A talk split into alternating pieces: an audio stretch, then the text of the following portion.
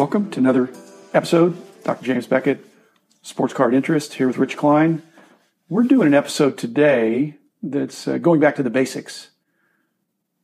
If you're not a collector, but you want to be a collector or you know somebody that's getting into the industry, what do you want them to know if they're just getting into it? If you're the parent of a budding collector, what should you know in order to help that probably young person to have a good experience with what they're doing? We're going to talk about card shops, stores where cards are sold, and what happens if you've never been in one. And we're going to look at it both from the perspective of the collector as well as potentially the parent, the mom, the dad, the older brother, somebody else, so that there's an opportunity to walk through it and demystify some of that experience. Before we get into that, I'll tee it up for Rich, but uh, we've got sponsors to thank Beckett Media, Beckett Grading, Beckett Authentication, COMC, uh, Burbank Sports Cards, Mike's Stadium Sports Cards, a couple of great card shops, Heritage Auctions, Huggins and Scott Auctions, and Panini Topps and Upper Deck. Panini Topps and Upper Deck would probably be in that card store, as well as some other uh, manufacturers, some of which may be defunct. But I would imagine, Rich, if you're if you're a ten year old kid or a a 30 year old kid and you walk into a card store and you've never been in one before, it might be pretty overwhelming. Or if you're the mom bringing or the dad bringing the son or daughter, it might be overwhelming regardless of your age. Well, I will tell you, you know, as we were doing this, I just realized I'm thinking about the first time I ever went into Sports Corner in New Jersey in the Antique Mall in Montvale, New Jersey, the first sports card store in the country. And I was overwhelmed by just the amount of cards. I walked out with a few cards that day. It was truly random hit and miss. I actually chose very well what I bought. They weren't in great condition, but I got it to be honest with you. I chose well. The two cards I bought that day was a T206 Joe McGinnity at a common card price for T. was probably 50 cents because I knew he was in the Hall of Fame and I figured any Hall of Famer at a common price was good. And a crease not real nicely, but creased 55 Topps Jackie Robinson because I had heard of Jackie Robinson at my age. So, and I knew he was Should you important. have stopped there, Rich? I should, have, I should have stopped while I was ahead. Yes, I, that, those are the type of oh, people Oh, I should have focused on always Wow. and forever. Wow. So I did really well my first day. But I, I was just amazed by the depth and variety. And mind you, this is like 1970. Who was the owner of that store? Rick Barudin, who's Rick no Barudin, longer, yeah. and Buddy Kurzweil, who I believe still has. Do you know a- what their other claim to fame is? well, Buddy's a big Rangers fan. But you remember what their claim to fame was in 19. They were the first baseball. 79. Card, they were the first baseball card store in the country. Uh, they were the ones that bought the Mantles. That was the- that's at that wasn't them. That was Rob Cohen at In- the at, at the at Grove, at the at Fort that, Washington. that wasn't them. That was Rob Cohen from R and B Coins. Then they were the sellers. then they were the sellers. There were three of them They were sold. three three thousand dollars each. Yeah. They were the sellers. So they were the sellers. They were the Yeah, sellers. I was there, and I, it was fan, it, it just was a buzz around the show. We digress. So you walked into this card. Yeah. and it's in the base. The antique mall is is in the basement of this building in a strip mall in Montvale, New Jersey. Where later Alan Rosen actually not in the same strip Yeah. set, but he had his office in Montvale, New Jersey.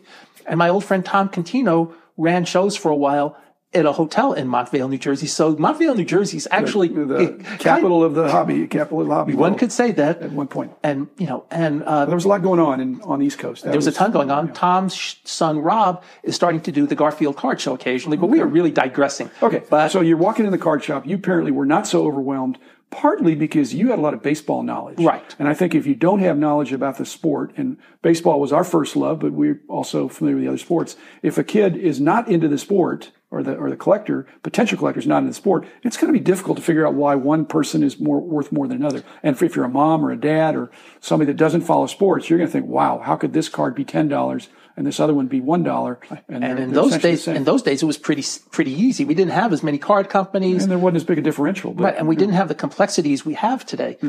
And so that's part of the challenge for any store owner, especially, you know, I've, I go to Nick's on Saturdays about once a month, and it's busy in there. If you bring a kid in there on a Saturday, you know, there may be 15, 20 people in the store. Or I go to Triple Cards, which is five minutes from my house. Hmm. There may be 10 people in there. And again, the owners or the managers don't always have enough time to answer every question, which means you've got to budget time. So, you know, to at least understand the basic questions you need to answer. Now, both of those stores have very kid friendly. Did yeah? Did Nick and Debbie, when they they're the longtime owners of Nick's, did they have any new collector uh, program or anything? To, never- because when you first walk in, if you're overwhelmed, you turn around and walk out. I mean, do they have a way to draw them in and help them to get acclimated? Yeah, they had things. They had to be doing something they right thing- to be in business for that long. They had things like we, we'll call it the good, the good, the kids' good deed bags. You know, they Was would a have report card thing too? They had a report card thing. They also had at the front of the store T-shirts and other Yeah. kid type items that were available. They also had like, pat, you know, we'll call them grab bags of cards. You know, that always had either a jersey or an autograph for like two or three or five dollars. So you could always have something at an accessible price But point. they wouldn't do like, hey, you don't want to buy that. You want to buy this instead, and really steer them towards something where they get a good good bang for their buck. I think there's not- some cheaper products that aren't great investments, but would be a lot of enjoyment. I think at the very beginning they tried to, you know, do more of the, let's say the, I don't want to say the grab bag type of things, but more of the just get a feel for what a card is, which is kind of a good idea. So you don't have to worry, you know, whether it's Topps or panini or upper deck or anything like that. You're just getting cards, you know, and then maybe you have local cards. They had 50 cent, every card, let's say that booked up to $3 was in the 50 cent bin. So if your a favorite player is, Otherwise, you don't know what to pick. right. So I mean, you're one- not going to pick a brand. You're probably not. You're probably going to pick a player that you think uh, I, I want to identify. We talked about Mike Gordon and Howie Gordon and Dave Kingman. So let's say Dave Kingman's were in there. So you can go in there and pick up, you know, five or six Dave Kingmans if he were still active at the 50 cent bin.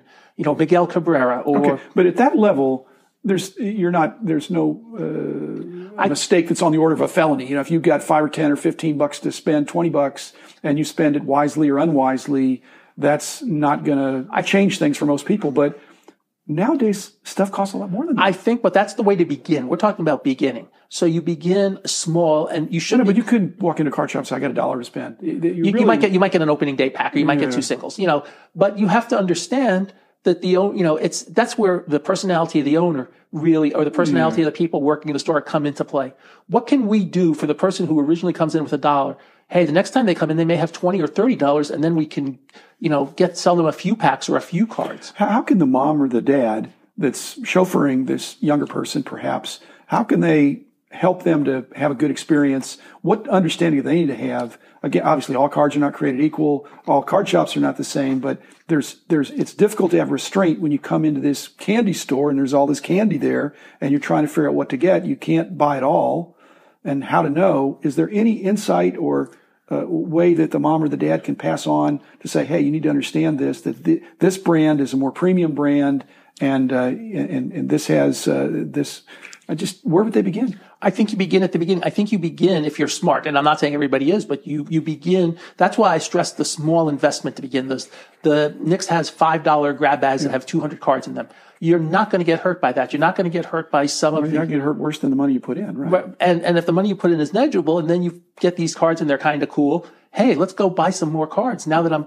So what you're saying is the problem might not be on the purchasing side. So you walk into a card shop, you've got five dollars, and Gary Vee is now famous for saying you walk in and you get a pack for five dollars and you pull out a multi-thousand dollar uh, Luka Doncic card from that pack. Again, that's The odds are astronomical. the odds are astronomical, but the other danger for the parent or for the responsible party that gave the five dollars is to not because I've there are situations where the kid buys the pack, opens it right there, gets a good card in there, and somebody says, "Oh, I'll give you ten bucks for it," and it might be worth a lot more. And so, for collecting, you need patience, Yes. and you need to be willing. I think it's helpful to be able to do a little bit of research to say. And so, if you're the the parent, then you say, "Well, let's let's take those cards home. Let's not sell them instantly. Let's go look them up." And there's different ways. Obviously, Beckett, our former company, uh, has an online price guide and uh, availability of.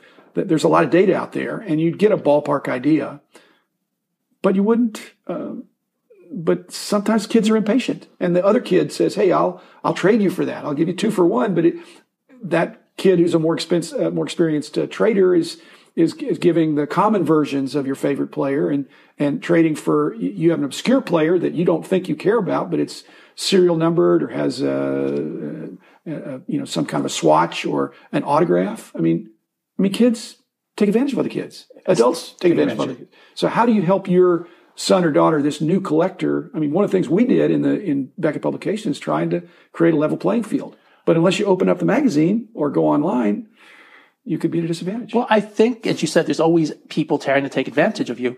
But I think one of the whole keys, as you said, was knowledge and patience. Knowledge and patience. And that's really one of the keys. And that's part of what you need for growing up. You, know, you need to, yeah. And, it, and frankly, it's even knowing what you don't know. And the nice thing in the industry, there are people that in their publications that can help you learn what you don't know. And so don't be in a hurry. And I don't want this to sound wrong because there are times where making a mistake is horrible. But we've all made mistakes in this business. You and I still make mistakes to this yeah. day. And we still sell stuff or we still buy stuff that's too cheap or whatever. And as long as it doesn't really hurt you, if you make a mistake and learn from it, it's not the, the end of the world. I mean, you don't want to sell a thousand dollar card for a dollar. But if you sell a $20 card for $8 and you don't feel happy. Well, so what you're saying is that maybe the better choice is if you're the mom or the dad and this kid is getting in there, is that you could give, again, if the kid earns his own money, that's, that's one thing. But if it's an allowance or he's give him some money, he could buy, he or she could buy the cards, but you'd impose maybe a discipline. Don't sell right away because that's where you can really get burned. You can't get burned too bad if you buy something for five bucks that was only worth four bucks you know, or you spent, you know, 20 bucks and you got 10 bucks worth of value. But that 20 bucks a month later could be worth 40 bucks. And if you gave up on it too soon or didn't really know what you have, or, or some of these kids and adults too, leave cards on the counter. Oh, I, and that's a scary thought. I tell the story and we'll conclude with this. When I was helping and I go to my friends Henry and Hunt's, they had a store called H&H Hobbies in Garfield, New Jersey, a truly neighborhood store. They had 1985 packs through 1986 at 50 cents a pack. Great buy at that price. So people would open the pack. If they didn't get the Gooden or the Mattingly or the Eric Davis or whoever, whoever rookies were hot, they'd leave the cards on the table. One of the cards they left on the table, I'm sure, was Mark McGwire. Think about all those $300 yeah, bills yeah, yeah. sitting on the table, yep. sitting on the counter. Well, he wasn't even in a regular Major League uniform. And there are some people who still believe that's not a rookie card, even though we disagree with them. That's a different subject for a different, different okay. day. But well, thanks, Rich. Uh, again, we're, we're, gonna we'll do another episode uh, that again we, we don't want to have only episodes for advanced collectors. We want to uh, encourage people to get in this great uh, hobby, and so we'll we'll do some more of things like this. And uh, again, we're we're titling the issues in ways that if you think this an issue will be helpful, you'll you'll uh, listen to it. And if you don't, you can you can pass it by. It's uh, BeckettInsights.podbean.com or available on iTunes uh, or uh, uh, Stitcher, uh, Google Podcasts, uh, all the different places where uh, Downcast, Overcast, all those places where podcasts are found. Uh, or you can email me at Dr. James Beckett, all spelled out, D-O-C-T-O-R, James Beckett at gmail.com. So again, delightful to be with you, Rich, and to have uh, our uh, listeners. We will do it again tomorrow. Thank you.